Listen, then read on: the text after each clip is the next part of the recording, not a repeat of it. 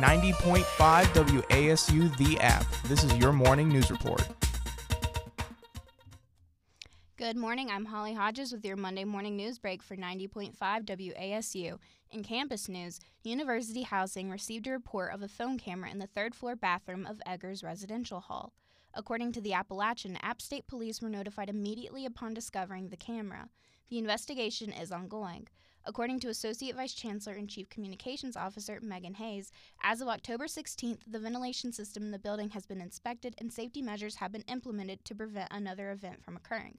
If you have any information on this situation, please contact App State Police. After months of complaints being filed, the Watauga County Attorney has issued a citation to the Cottages of Boone demanding the removal of trash that has overflowed from multiple on-site dumpsters.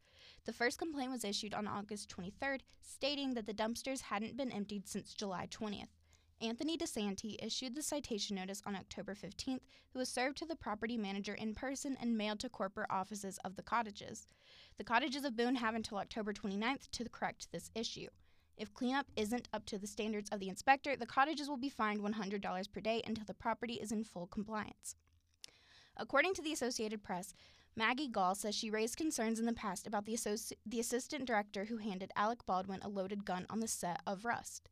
Gall says she filed a complaint in twenty nineteen over concerns about David Halls' behavior on the set of a Hulu series. In an email on Sunday, Gall says Halls ignored safety protocols for weapons and pyrotechnics. She says that on set of Into the Dark, Halls didn't hold safety meetings and repeatedly failed to announce the presence of a firearm on set to crew members. She says that to her knowledge, nothing was done to correct his behavior. Today's weather is brought to you by Boone Weather dot com. Today you can expect to see some partly cloudy skies with a chance of rain later in the afternoon and early evening.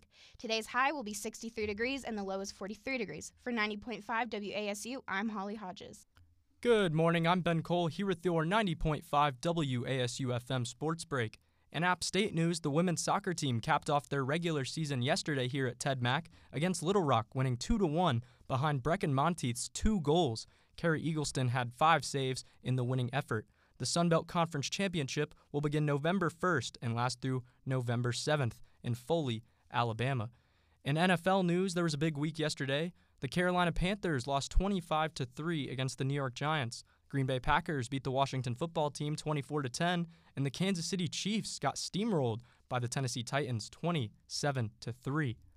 That's going to do it for your morning sports break. For W A S U, I'm Ben Cole. For more up-to-date news, visit us at W A S U radio dot com.